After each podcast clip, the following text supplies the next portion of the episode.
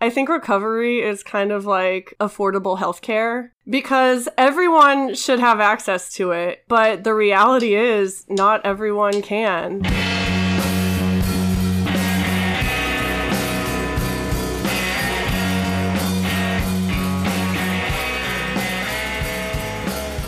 Hello, friends. Hello.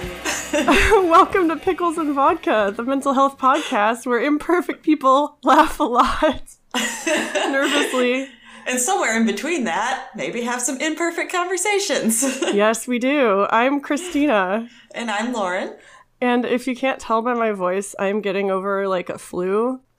Yeah, I've been really sick all week. Um, I called out Wednesday because I had like a fever and I couldn't Yeah. breathe. Um, I have asthma in addition to, you know, all the other Right. things that I have. Along with everything else wrong. along with everything else. But yeah, so when I get sick, not only does it suck in a general way that getting sick always does, but I also can't breathe. right. Uh, but I'm just, still. just exacerbates the normal things that make it hard to but breathe. this is how fucked up I am. I have not quit vaping despite not being able to breathe.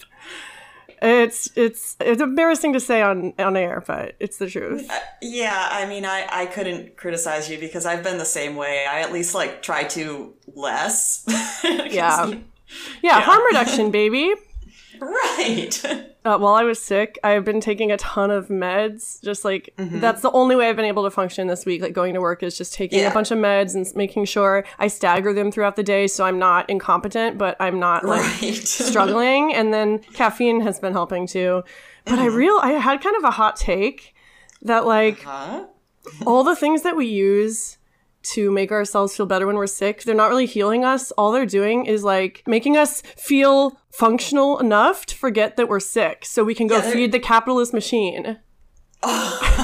Yeah, because I was gonna say they're, they're just covering shit up for a bit. All they care about is that you're able to go to work and do your fucking job. They don't really care about you as a person. That is 100% what Dayquil is. Like, Oh, it doesn't treat anything. It's just kind of like, here, we'll cover up what's wrong for a couple hours until you need to, you know, slam another dose. But yeah, um, I'm feeling better today than I have been all week, so I am ready to do this. How are you feeling? I'm pretty good. Anything juicy happen to you this week? How's your mental health? oh, well, that's in the toilet. Like in a general way, Or, like, yeah. A spicy way. Well, let me start out with, uh, a, I don't know, a positive? Hell yeah. Maybe maybe just something that was. that Wait, was wait, kind of- wait. Lauren has a positive? What? well, at least something that was uh, kind of fun slash funny. I'm here for it. Just that I have uh, been not really so much on the uh, weed train lately. We know that I partake sometimes, and you know sometimes just don't.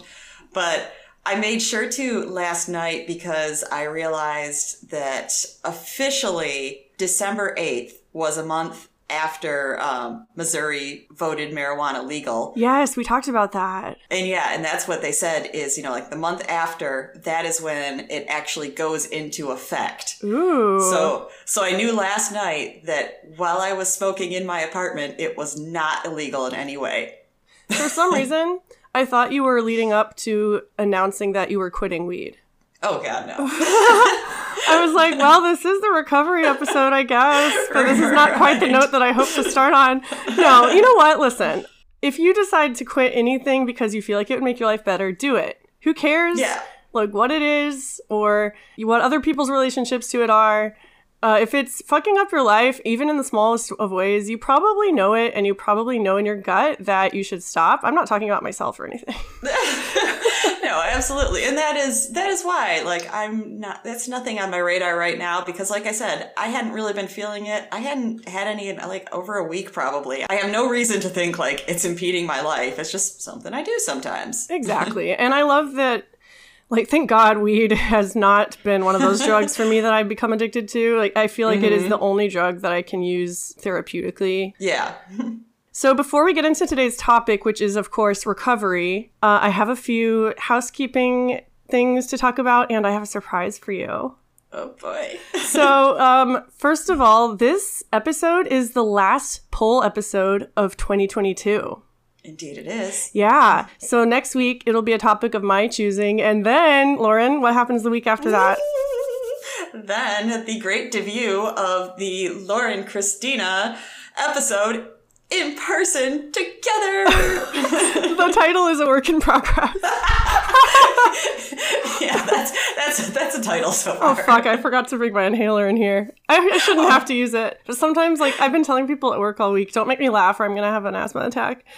Um, but yeah, we are going to be meeting in person like two weeks from now, and I'm so fucking excited. We have a lot of fun things in store. But yeah, the week after that, the like the first week of the new year, we are actually not going to be releasing an episode because we're taking a vacation. Yeah, give us a damn break. Give us a damn break. Well, me to me, give me a damn break. Yeah, um, we're not going to be doing an episode then, but there will be more polls coming out like the second week of January. Yeah, and honestly, I was thinking of it. I was pretty impressed that we haven't missed a week, have we? Nope. And I mean, we've gone on vacation. I've had my mom come. You went to the psych ward? Yeah, we still did have not missed a week. I am pretty impressed with us. That was the test, Lauren, to see whether you would be a good co-host. If you can go to the psych ward and still not miss an episode. She still doesn't miss an episode. then she's golden. I released a few episodes when I was in treatment. The Bulimia Diaries I released in treatment, and that's like the most listened to episode. Mm-hmm. oh my god. But yeah, okay, so surprise for you. You know Orion? Yes. Um, he is a loyal listener on Instagram at robot a kiss. Um, he sent us a Christmas card in the mail. So I'm gonna read you the card and then I'm gonna tell you about like something he sent, but then there's more that I'm not gonna tell you about that I'm gonna show you in person. Oh my So I am Okay. now I am describing part of his package. Okay, so the card says, sending peace and empowerment this cold, cold month. Stay warm and stay strong. And then below that, he wrote, There is no loss greater than your peace of mind. There is no greater gift than your courage to grow. Look for the light. The truth is rarely as dark as we fear. Isn't that sweet? Yeah. Yes. Okay, and then okay, for this next thing, I'm not gonna describe it. I'm gonna send you a picture of it and I'm gonna have you describe it. oh boy. This is the second time that Orion has sent fan art. He sent a few prints um, last year, including the pickles and vodka print that I've shared. I was gonna say, did, did he send the one? Yeah, that I've seen before. Yep, it's a jar of I thought you pickles and a, a shot of vodka, and it says imperfect and okay. Okay, they should be popping up any second now. Come on, work for me, 5G. I did drink a glass of water, but I'm canceling out with a monster now. uh, yeah, I was gonna say, I am hydrating with a bang. Hell yeah, what flavor? Purple haze. Ew, I hate that one.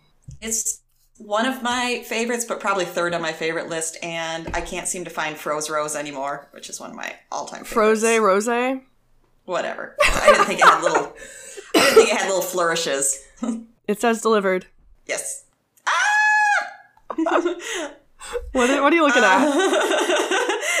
it it looked like first the, the tiny thing it almost looked like a keychain Yeah. um yeah it's it's like a little cardboard pickle with a little tag hanging off it that i'm not sure i can quite read it says Some- the it says- pickle of inner peace.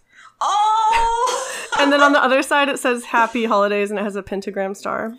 and it also oh yep i get the second one and it also looks like um the pickle ornament It's which- an ornament! Yes because i have one on my tree You do? yes, and because there's, I don't know, they're they're a thing, and whoever got it for me, I, I know who got it for me, but I don't want to talk about him. oh, okay, Ex- okay. explained that it, It dropped was- down from the heavens. yes, yeah. Ex- explained. I know that it was. I don't even know Germany somewhere. It's it's like a tradition to hang a pickle on your tree. So You it's know a what? traditional. I have heard yes. that. Yeah, I think the Victorians did something like that. yeah. So that was why I got it. With no knowledge that this pickle ornament would have dual meaning for me later, and I love it. I just got the chills. But yeah, Orion, I can't describe like how much I love this pickle of inner peace ornament. It's taking every bit of self-control I have not to tell Lauren about the other stuff you sent. Ah, but I'm so excited I'm going to have two pickle ornaments. yeah. Wait, I, I have to keep one of them. no, because I because I already have one. I know, but you're just assuming that you're gonna keep this other pickle ornament? Oh, I thought there were two of them. Oh no, There's there's, just one. one? There's only Okay, one. well we got to fight then- over it. Th- no, because I already have one. Well, so maybe we yours. can every other year we can like we can share custody. or someone else can make us another pickle ornament. Oh man, next year we should have a contest. Yes, make us the best pickle ornament. DIY ornament contest. Oh, that would be sick. Oh yeah, thank you so much, Orion. Um, I'm ready to get into the topic now. Okay. Um, and my voice is really, I want to save it as much as possible. So, can you read the original question? Okay, so this uh, this pickle poll is how is recovery defined? Who gets to define it? And is it possible for everyone? Yeah. We have talked about our stances on recovery a lot over mm-hmm. the the months that you've been co-hosting, but we wanted to hear from you guys because recovery is kind of it's a weird thing in the mental health world. Yeah, clearly from even what we've had to say about it in the past, it's just it's I don't know. It's this amorphous kind of I don't know what. When I was sick, like when I first started this podcast, mm-hmm. I kind of hated the word recovery. Understandable. I have at times. And I still feel like it is used so often and so broadly that sometimes I see it and I just kind of roll my eyes. Yeah, I, I I kind of hate the phrase in recovery a lot of times. But yeah, it's, it's the same sort of thing. It's like getting through such and such in recovery. Uh, That's what the one that always makes me like, "Ugh." Well, should we just summarize our views in a nutshell? okay. Uh, do you want me to go first? Yeah. If, How do you define recovery and who defined it for you? And do you think it's possible for everyone? Maybe I will go backwards because I know my, my main thoughts on it is I have always, well, maybe not always, but I've come to the conclusion that I think that 100% recovery is possible. I know there's different camps where people don't believe that and people do. And I believe it is possible, but not for everyone. Yeah. That's my, that's my kind of in between. And as for what it is, yeah, there is kind of like a soft line between, I feel like, being in recovery versus being recovered, but, you know, not to take the cliche comparison, but I do compare the, the mental health version of recovery to like having cancer. And at some point, you know they consider you in remission but i have had friends that have had you know some sort of cancer and they have you know like two year scans five year scans ten year scans and at a certain point you know if nothing has shown up they just say we consider you cancer free But I can imagine there's always that fear of it coming back. yes but i would say almost at that point it seems like unless it's the exact same kind that's that's a different thing i'm sorry you have such rotten luck Yeah. Do you feel like it's similar in mental health? Let's use as a more specific example eating disorders, since that applies to you. I, w- I would feel yeah like if it's very new you know like where you're not engaging in behaviors that's i can't call that full recovery because i do feel like that's also still like the golden time where you're like oh i'm free life is beautiful The pink I haven't cloud. had yeah i haven't had to like go through any hard times where i'm like fuck i want all this back Mhm. yeah I think it's always going to be in your brain, at least for me. Yeah, but at the same time, I yeah, I believe that for me. That's why I don't believe 100% recovery in that situation is possible for me. But I do know people that I think that yeah, I I don't think that it is even a blip on their radar and I seriously doubt it ever will be again.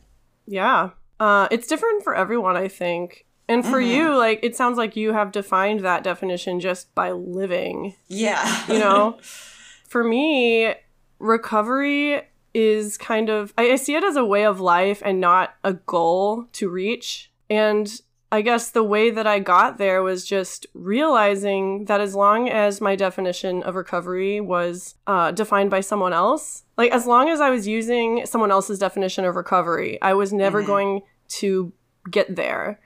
And I would always feel like I'm not good enough. And so it was only when I started looking at my life and thinking like what is recovery to me? Is it never binging and purging again? Is it never taking another drink? Is it, you know, going free from all drugs? Like I had to Yeah. I had to really think about that and it's still something we kind of talked about it with weed. Uh, it changes over the years. Like one year, I might be fine smoking weed, and there might become a year where it all of a sudden triggers anxiety attacks or something, and I have to stop. Or maybe I feel like I'm not able to function without it. Like I know like when something crosses crosses that threshold. yeah, and I figured like this probably will come up, but I know that's something for me that I respect the the 12 step idea of, you know, like what it is for them, but I don't agree. Yeah, I also kind of agree. I don't think anyone can be completely recovered. Well, I don't know. I obviously have not really made up my mind about this yet. Right. I think some people can be recovered if their definition of recovery is is attainable. You know, it's different for everybody, but for me, I don't know. A mental illness is something that I'm never going to recover from. Like it's a part of me, but I think I can recover from some of the toxic thoughts and behaviors that mm-hmm. the mental illness has brought on or that I've developed to deal with the mental illness rather. In anticipation of this, I looked up because I feel like in my early 20s, I was, as I've talked about, I was diagnosed as borderline. I felt like it fit. I have not felt for years and years and years like that even fits me at all. And everything I looked up is like, no, you cannot recover from borderline. And I'm like, well, I believe I have, so shut up. Hmm. yeah, I mean, that's super interesting because borderline, I think, is something that you're born with. I mean, would you agree?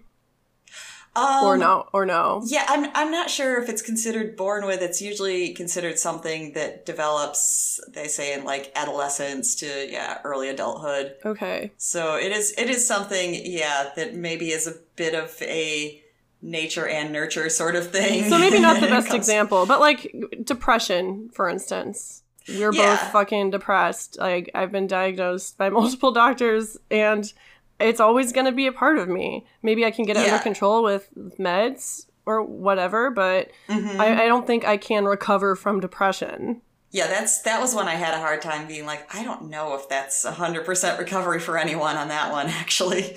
So I would still consider myself in recovery, I guess, in a nutshell. Mm-hmm. Uh, what about you? Uh, well, I kind of wanted to start the episode by being like, "Hi, I'm Christina. I'm in recovery," and you're like, "Hi, I'm Lauren. I'm not in recovery." well, especially after this past week or so, I felt like, yeah, no. Although I think that's another thing um, I would love to talk about. I know comes up a lot: uh, lapse versus relapse. Oh my god, we'll talk about that. Yeah. um, let's get to some listener comments. Okay. Again, the question was how is recovery defined? Who gets to define it? And is it possible for everyone? I'll read the first one. So this is from Christine.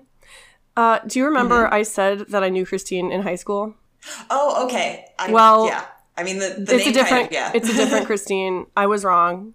Oh, they, they okay. sh- they share the same name. Uh-huh. And the read. I'll read her comment and you'll see. Um, okay, so Christine says. Oh, sorry, I saw okay, anyway. So Christine says, whatever mental health struggle or addiction, I believe possible remission, but full recovery, it has not happened for me yet, and I have been fighting for over 40 years. And that's when I knew she was not the same yeah. Christine that I went to high school with. Oops. right. But yeah, she talks about possible remission, which I thought it was interesting she used that word because we were literally just talking about that.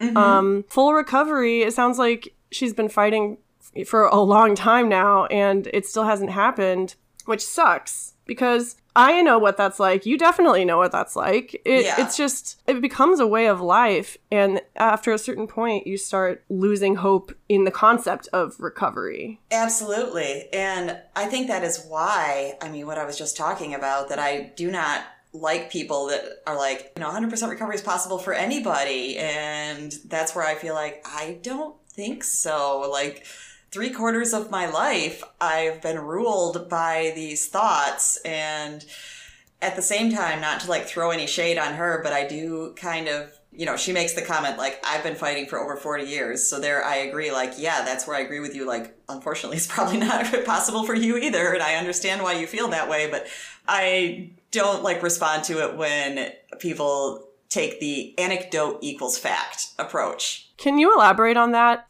Um, yeah, it's it's like where people are just using their own personal experience to say like this can't be possible because it's not possible for me. Gotcha. That's where again I say like you're right. I can see that it may not be possible for you, but someone else is totally different.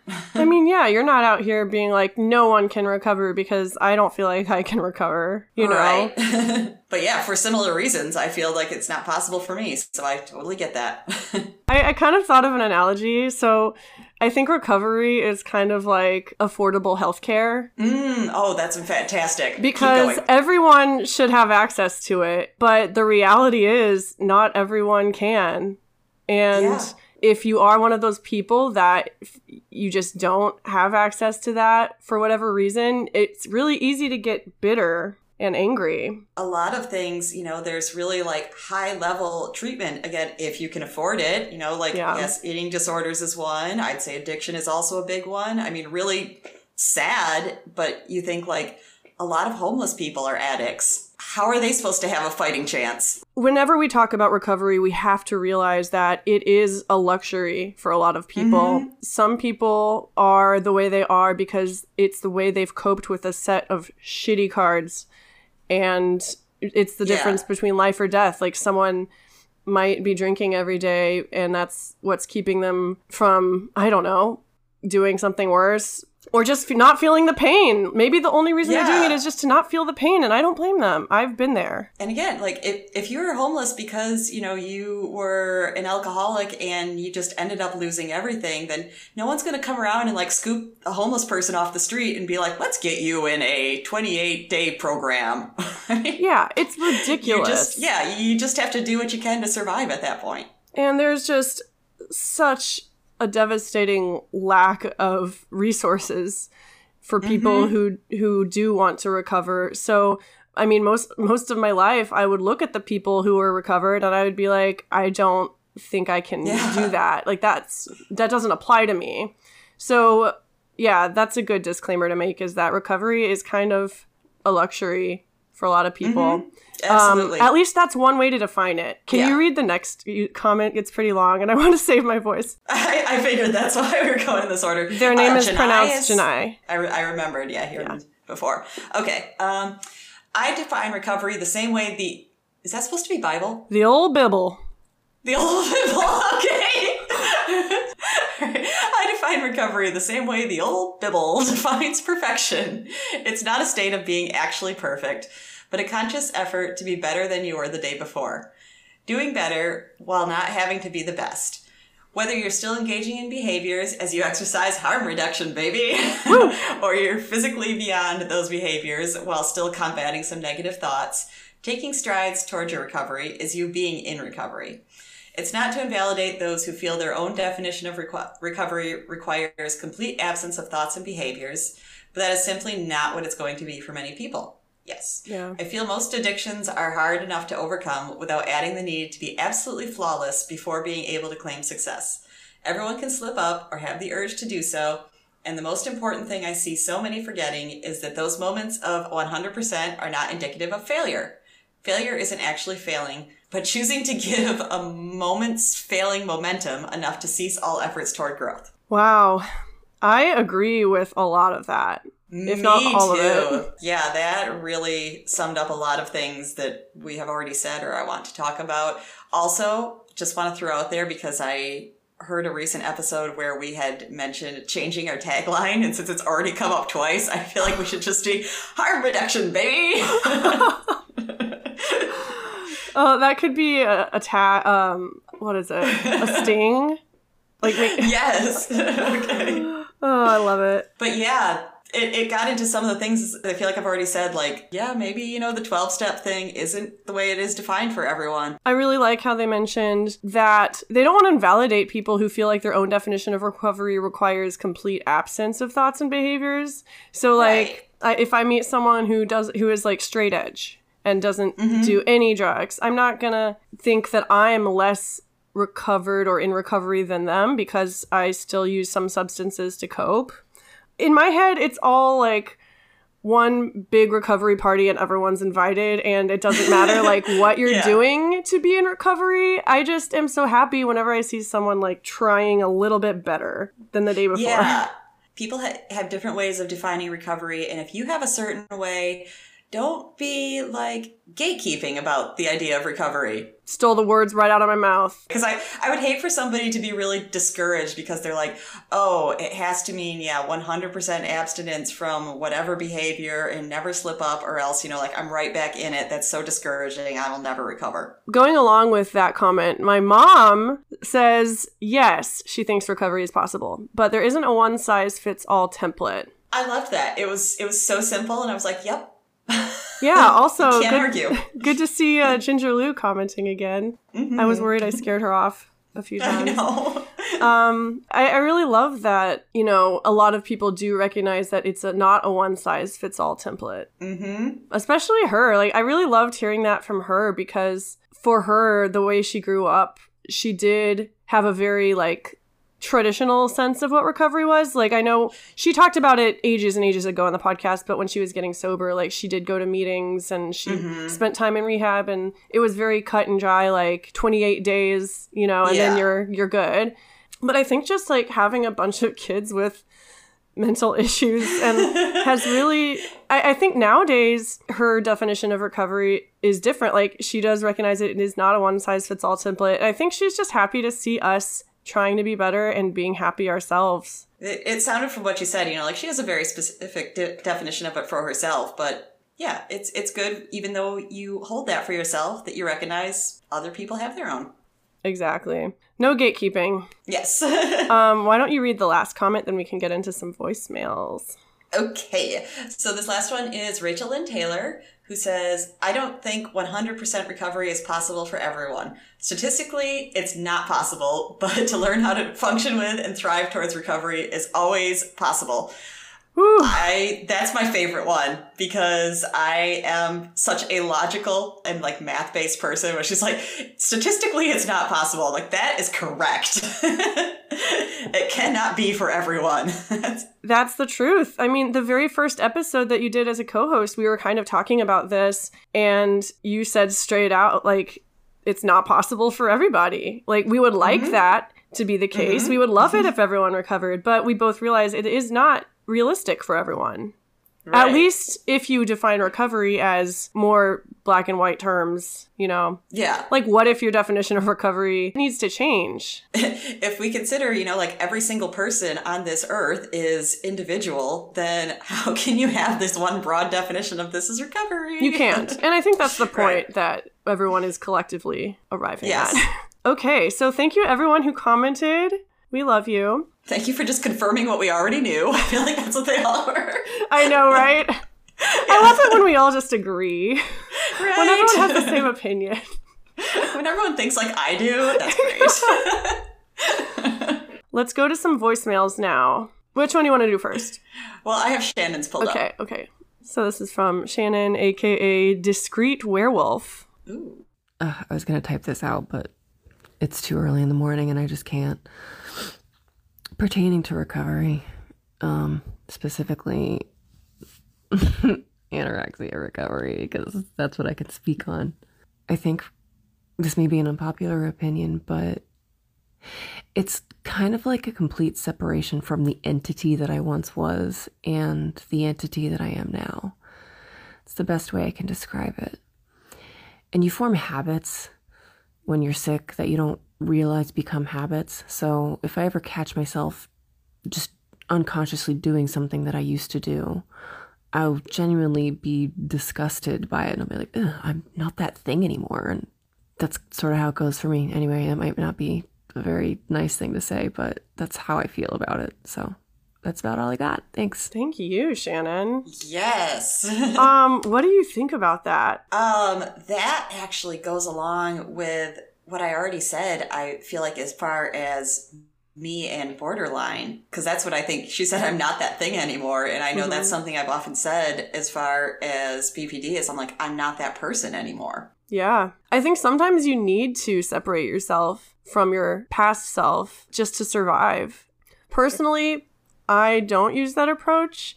I feel like I will always have those parts of me in myself, and that if I ignore them or step away from them too much, I'll get too proud. like, I feel like I have to remind myself who I used to be, or I'll just get too cocky uh, and that's part of my recovery. But that's very you know that's me. Yeah, and it's interesting is I agree with you as far as like the eating disorder for me. So it's it's like recovery for everything is different to me. and I have different views on it and what is possible. It, yeah, it's really interesting. Oh my god, I feel exactly the same way. And that's why it's so hard for me to say that I'm in recovery because like when I got sober from alcohol, it was mm-hmm. very obvious like one day I wasn't in recovery and the next day I was. I stopped drinking and I haven't had a drink since. I don't fucking know how, Lauren. I really don't. it's not my style to just stop something cold turkey. It usually does take a bunch of quote unquote relapses, which we'll we'll talk about that word later. Mm-hmm. Um, and so when I started my bulimia recovery, which I consider started when I went to treatment, I did relapse a bunch of times and like even up to less than a year ago. So it's harder for me to say I'm in recovery from bulimia because I, I wasn't able to just stop it cold turkey like the alcohol. And so, yeah, when you say you have different definitions of recovery for different things, I can absolutely relate to that. Something you made me think of when you were talking about that, and this could be why I don't feel that way about the eating disorder, is I feel like as far as like a recovery or stopping a behavior, for me, I've noticed I have to have the right reason and yeah. I don't think I've I don't think I've found the one with the eating disorder that resonates with me. But um, I had tried multiple times to stop smoking cigarettes, you know, and, and I would stop for a while and I would tell myself things, you know, like, I know it's healthier and I should stop. I know it's making me look older and I don't like that and I should stop. And the funniest thing to me is so the, the day I quit was um, Easter of 2018 or the day before Easter. I went into an urgent care clinic because sometimes I have to like get my ears flushed out. Oh. Because they just get gross and I can't hear. that has to do with what we were talking about right before we started recording. yes. I'm having gross ear problems today too. Yes, but usually when they get like so clogged up that I just can't hear, then yes, I have to, you know, once every couple of years. Then yeah, I have to go nothing get them. shameful about that. And I had decided before then that you know I really felt like positive, like I think that I'm going to quit smoking this time. So I quit the day before and when I come in, they ask you all the questions. You know, they're like, "Oh, you know, like, are you a smoker?" And I was like, "Well, actually, I just quit." And I was, and she's like, "When?" And I was like, "Well, yesterday." And she's like, "I'll, I'll write down trying to quit." And as soon as she said that, I was like fuck that, I quit. For real. Oh my god, yes. actually I kind of want someone to do that to me now. so yeah, I feel like it was like pure stubbornness that was the the final like nail in the coffin to me going back to smoking. That's amazing. I love that story. Yeah. I think actually I just mm-hmm. remembered what I think the reason it was so easy for me to like, quit alcohol it was relatively easy anyway is that I knew mm. that I would kill myself if I didn't. Like yeah. nothing else has made me feel quite as suicidal as drinking every day does. And I just mm-hmm. never want to feel like that again. It was really shitty. Yeah. Yeah, that's a very valid reason. um, okay, next voicemail is from Alyssa at underscore flesh underscore daddy underscore. I always forget to say the last underscore. All right, I'm ready when you are. All right. Recovery really kind of varies from person to person. So I can only say what I personally think recovery means and what it means to me.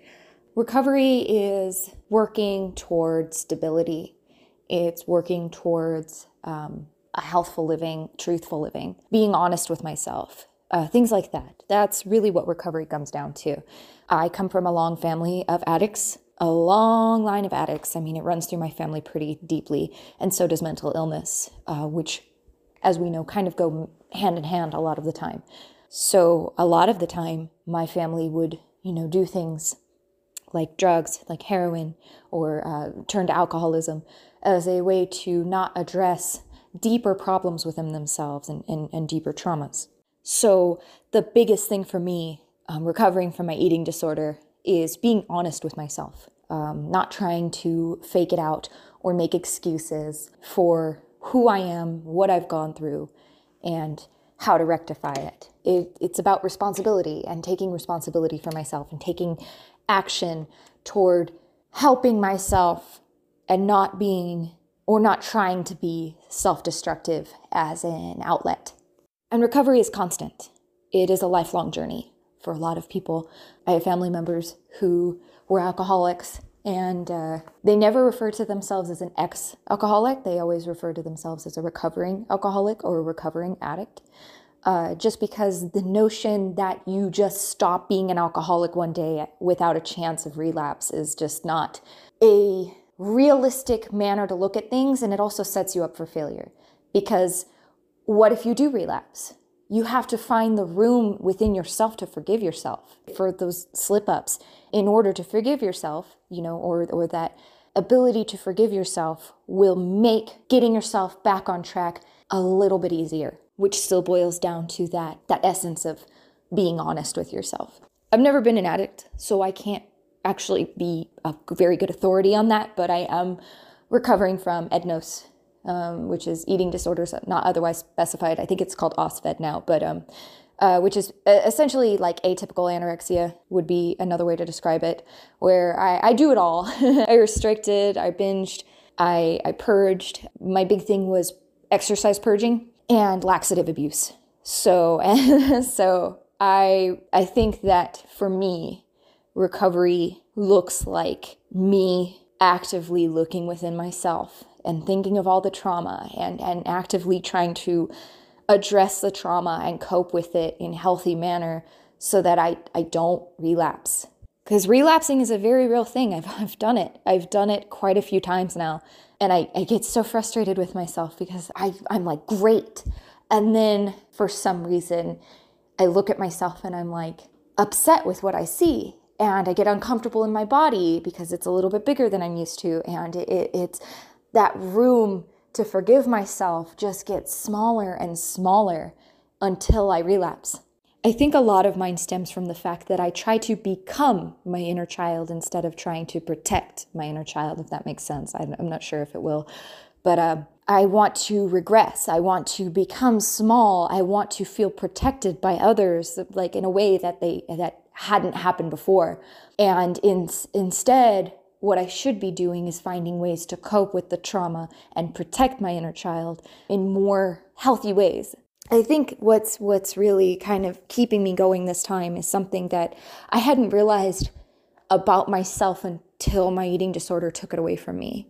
And that was my personality. um, my my sense of humor. I, I kind of pride myself on my ability to like make people laugh. I, I pride myself on my intelligence. I worked really hard academically. I worked really hard to learn and grow as a person. My compassion, my energy, my overall personality was just gone in an instant. You know, I, I was replaced with brain fog and irritation and frustration and I, I, wasn't funny anymore and I wasn't fun to be around. I was just irritated all the time and tired and cold.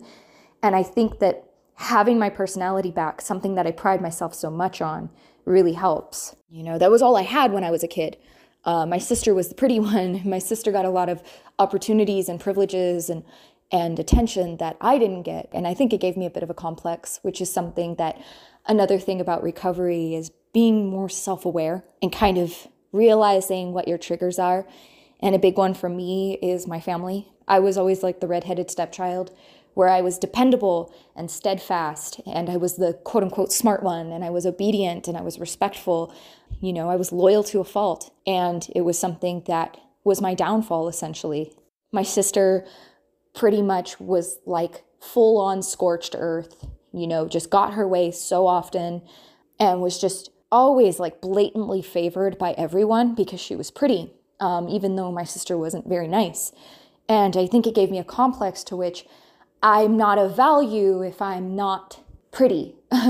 I'm not of value if I don't have a good enough body, this, this, and that. I put so much emphasis on my outer appearance that I, I, I killed my own personality, something that I took a long time to develop while my sister was getting all the attention and I tried to find other ways to compete. You know, I recognize that I'm I'm not the prettiest person in the room, you know. I recognize that I'm not I'm pretty average, you know, if not a little homely, but it's the fact that my inner child deserved so much more love than she got and it set me back so deeply and being able to recognize that trauma really really really is is a big reason why I'm, you know, recovering now is being able to recognize those triggers and that trauma and make peace with it and try to move that way because eh, we learn. There's a book about the Aztec calendar, I can't remember it off the top of my head, in which the, I believe he's an anthropologist, disproves that time is cyclical. He essentially says that time is linear, which benefits people socially and politically. And what he means by that is that instead of time moving in a circle in which things will always go back and revert to the way they were, we move forward. And by doing this, we're able to move on instead of move around. the time is in the past, we must move forward, and we will always be moving forward. The book is called Time, History, and Belief uh, of Aztec and Colonial Mexico, and it is by Ross Hassig. It's a very, very good book, and I highly recommend it for people who are into nonfiction, historical books, but also it goes very deeply into how the Aztec calendar did not, they did not believe that time was cyclical, but that the circle was just to commemorate and to signify rituals and agriculture. I know I'm rambling, but it all kind of reverts back to history in that way that history is about finding the why and the what when it comes to domino effects. History is one vast domino effect that either advances or regresses a society. And within our own lives, we have those little domino effects. And sometimes we have to figure out what was the first domino to drop. And by recognizing that, we can kind of understand why we are and what we are today. And uh, I, I, think finding that first domino really kind of helps us figure out how to, for lack of a better metaphor, pick up the pieces. When I heard this this morning when I was like getting it ready to play, I teared up a little bit when she was talking about the inner child. Yeah, that was one thing that I and you know becoming the inner child versus protecting the inner child. I mm-hmm. feel like I am constantly reverting back to becoming the inner child every time I yeah. go through something difficult. Um, the holidays are a great example because I, I spend a lot of time with family and t- tempers are high and everyone's busy and stressed and I do trigger myself a lot and in those moments it's it's easy for me to think like am I relapsing? yeah.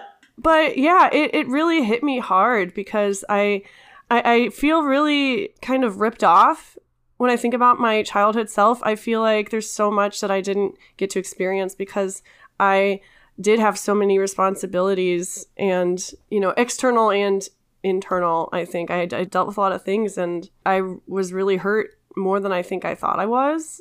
Mm-hmm. And so, yeah, I, I have a lot of feelings. Yeah, that, that was basically exactly what I was going to say because I was thinking, like, I know both of us, you know, in some ways really kind of got cheated out of a childhood or typical one or getting to be a kid and yeah. and yeah so i feel like a lot of times that seems to be my solution is i just feel like well i just want to experience what i missed like yeah just let, let me be childish yeah i think a lot of my toxic behaviors are me trying to be childish and give up control or numb myself to the feelings mm-hmm. that come with being an adult in this fucked up world you know yeah. sometimes i just I don't want to get better. I don't want to be more in the world. I want to be less in the world. Yeah.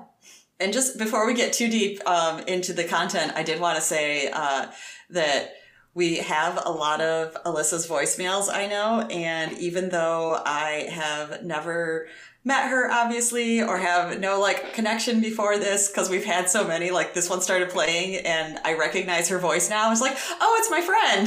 Yeah. Tell, tell, me what you have to say. I mean i haven't met most of my guests in person.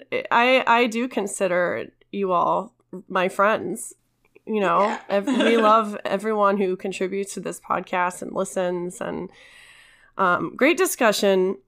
I really like what she said about destruction as an outlet. Like recovery for her is just finding another outlet that's not destructive and that's really hard. Yeah. Something else that that I really just I don't know, kind of sparked some thoughts was her saying that she felt like the eating disorder side robbed her of her sense of humor and intelligence. That made me cry too, dude, when she was talking about lose like rediscovering her personality. Yeah, and I've even had a recent conversation with my dietitian who I've said kind of like doubles as a therapist because she really gets into the hard stuff too with me.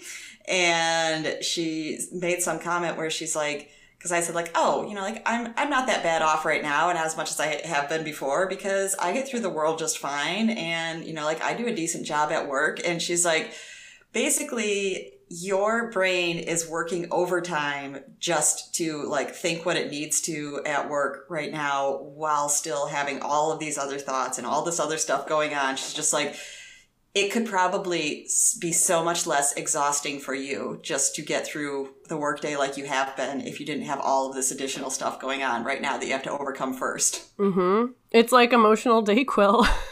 Yes.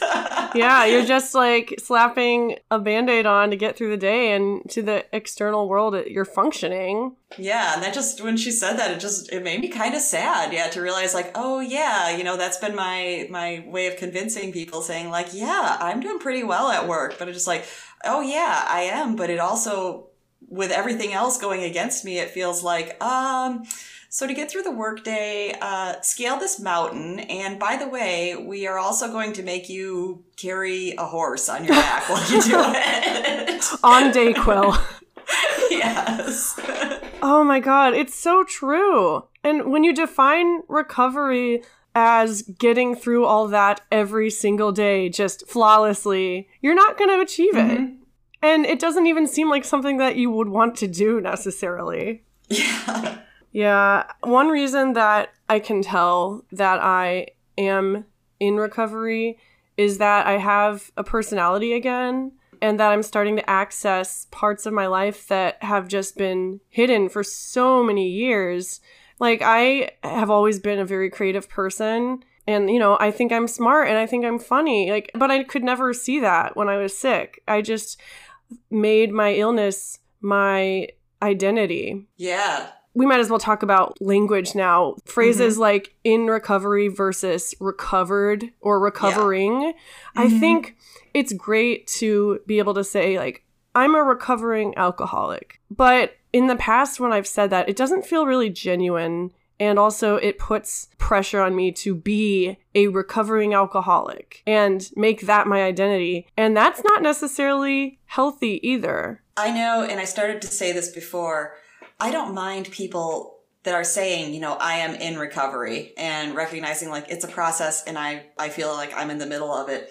But I do not like the things that are referenced as, you know, like if you see an article that's like getting through the holidays in recovery. I mean, I don't know why that just rubs me the wrong way. It feels the same way as people that are like, let me do a recipe blog online where where I talk about my whole life and at the end I put a recipe. Yeah, it kind of condenses it into this like cheap thing. cutesy and yeah.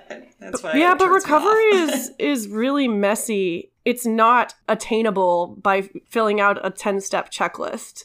And that's a good point because that's where I feel on the opposite side. Like if somebody just says, "Yeah, I'm in recovery," that's the first thing I think is like, "Oh God, you are in a sloppy mess of life." I understand. I mean, I tell people that I'm in recovery, but I don't always specify from what because to me, I'm not just in recovery for alcoholism or in recovery from bulimia. I'm recovering from my life.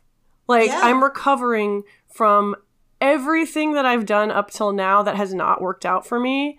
I'm just oh, that's a good point. trying to be better. And so, yeah, I, I, I like the word recovery in a general sense. But I think Mhm. once you start, like you said earlier, gatekeeping, it Mhm. can be kind of messy. Yeah. What do you think about the word relapse? Ah, God, I don't even know how to start. First of all, what is a relapse to you? I see recovering versus relapsing as kind of just being like a hill. When I felt like I'm recovering, then I'm, you know, like climbing up the hill and, you know, the air's getting cleaner as I keep going up. And when relapsing, it's just like a steady down. It's not saying, you know, like a lapse is just kind of like I'm, I'm walking along and suddenly there was this like little dip that I like stepped in and my body just kind of went like, because I stepped lower than I thought, but then I Yeah. just keep going. Yeah. Yeah, that's kind of how I think of it too. When I was in treatment, it was explained to me well, first of all, they didn't like to use the word relapse because it, it implied completely starting over. Uh, I, okay. I, I do prefer to use the word lapse because it is like you're on a mountain and you do take a little fall down, but you don't land as low as you started out. Like you land on maybe a little overhang and then you got to climb up a little bit, but you're not at the very bottom. And that's, I think, a way more helpful analogy. I don't feel like a relapse necessarily does mean that you have to start over, but I do feel like it's a continued descent. It is not just, you know, like, oh God, tonight I went back to this behavior and I realized why I don't like doing that behavior. and yeah, I'm going to keep not doing it, you know. I, I think like if you have enough lapses, it can lead to a relapse. And the way I define a relapse is yeah, an extended period where I have a series of lapses and it, it doesn't I don't climb back up and it, it, it's a pattern. When it becomes a pattern, I think that's when I consider it a relapse. Yeah, or when, you know, like I look at my future like a couple of months out and just think I am going to end up right back where I started. What are some notable relapses from your life that you can think of? Like, because I know you have been more into recovery in the past than you are now. Mhm. Like, I know there's been times that you've tried, at least tried to fit an external definition of recovery. An interesting thing is I do feel like I don't consider that now because the more honest I am with myself. Because I honestly think a lot of the times where I would say, like, yeah, I was in recovery, then I really was just kind of being like, I'm going to be inspiring and talk about how, like, this is hard, but I know how to get through it now.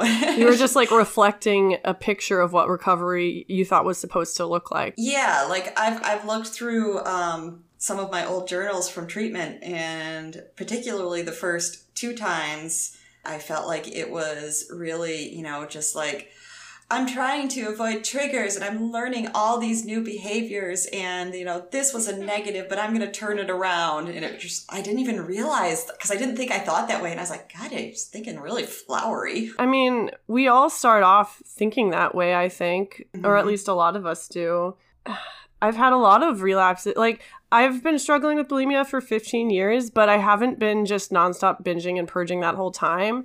I've had a few months or maybe even a couple years where I was able to abstain from behavior, but I don't really consider myself in recovery then because I mm-hmm. wasn't not trying at it, but I was just focusing on other things in my life and it just kind of slipped off my radar until the next time I went through a hardship. And then it just that's when I quote unquote relapsed. Yeah, and that that phase lasted for many years. And actually, going back to something I said earlier, the smoking thing. Yeah. Is I I I feel like I haven't really had sustained recovery or in recovery because I haven't found the right reason. And that is again when I look at early treatment things, I'm like, oh yeah, because like the first couple times I as a person, I am very governed by, you know, like wanting to do the right thing and wanting everybody to like me. So I feel like, yeah, that's what I was doing is I was I was sitting down to the meals and I was completing them, not because I had any reason that I wanted to, but because I was like, do I get an A plus? People pleasing Mm-hmm. I, I do that too. It's performative. I think if recovery is a performative thing for you, maybe examine why you're doing it and if it's really helping you grow. And I think don't get caught up on labels or what other people are doing because if you do that, then you're not going to get very far and you're not going to feel fulfilled enough to stick with it. Yeah, I would almost encourage you to if if you are feeling it right now, uh, I mean preferably if you are getting some sort of help so somebody can Yeah. can kind of like keep tabs on this but i would say like fail as hard as you want to because if you don't then you're kind of just like doing it for show or saying like um i can make this look good for you right now i can i can be what you want but I, if you have some sort of like outside help don't be afraid to just be like you know what? This is what i felt like doing right now and that is what i did because that's the only way that they can respond and say like what do you need Yeah, and and we don't want to enable anyone. Like obviously, if No, you that's are why i said like don't Yeah. don't please don't just take this with a grain of salt. If you're in danger physically Yeah. or I don't know, if if you feel like you're in a crisis, you know, don't worry about this whole episode. Like just go get some help. and then you can work then you can come back and listen to the recovery episode but yeah i totally agree with like you have to be in a place where you want it and sometimes you don't get to that place until you get really bad like sometimes you just have to go off the rails and follow your dark instincts and then you have to get to a point where you're like this sucks. I'm bored or i just i just don't want to live like this anymore. I finally reached a point where i was like this is so fucking boring and i'm miserable and i kind of want to try out this engaging with life thing and if it sucks i can always come back here but i'm not seeing anything good for me in the long run with this Yeah, and I, I thought of an example to like better explain why I'm not telling people to just kind of like go go do whatever you want. go hit rock bottom Yeah. another very Well, black and white term trigger warning here going to talk about suicide but i'm saying like if you were feeling suicidal like the encouragement is not saying go give it a try it's saying call somebody and say i legit feel like i want to kill myself don't call someone and be like i've been feeling kind of bummed out Do you like, have personal seek help, experience but with be this? honest no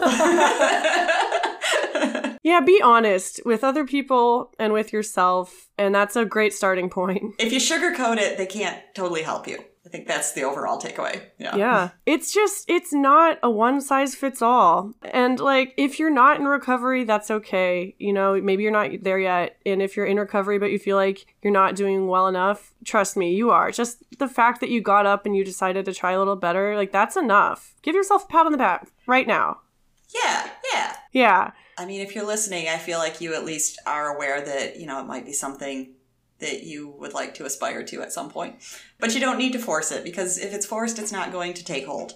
If all you can do is harm reduction, baby, that's rad. Meet yourself where you are. Yep. Uh, but yeah, that was our pickle pull episode, the last pickle pull episode of 2022. Yeah. Um, uh, I can't think of a segue. Next week, we'll do another episode. Yeah. yeah, we'll be back next episode with a topic of my choosing, and we can't wait. In the meantime, go follow us on social media. and prepare for two weeks when we see us in person. Yes, so this is the time to follow us so you're here for the mm-hmm. shit show. Absolutely. We're on Instagram at Pickles and Vodka Podcast. We have a Twitter that I really keep meaning to start up again, which is Pickles Vodka. No and. We are on Facebook, Pickles and Vodka, a mental health podcast. If you want to follow our personal Instagrams, I am at Xtina Jumper. And my dog is at, is at P I C O S A U V E, and that is really the only place that I look at Instagram anymore. So it's me. But yeah, we'll see you next week. Everyone stay safe. Yes. Bye. Bye.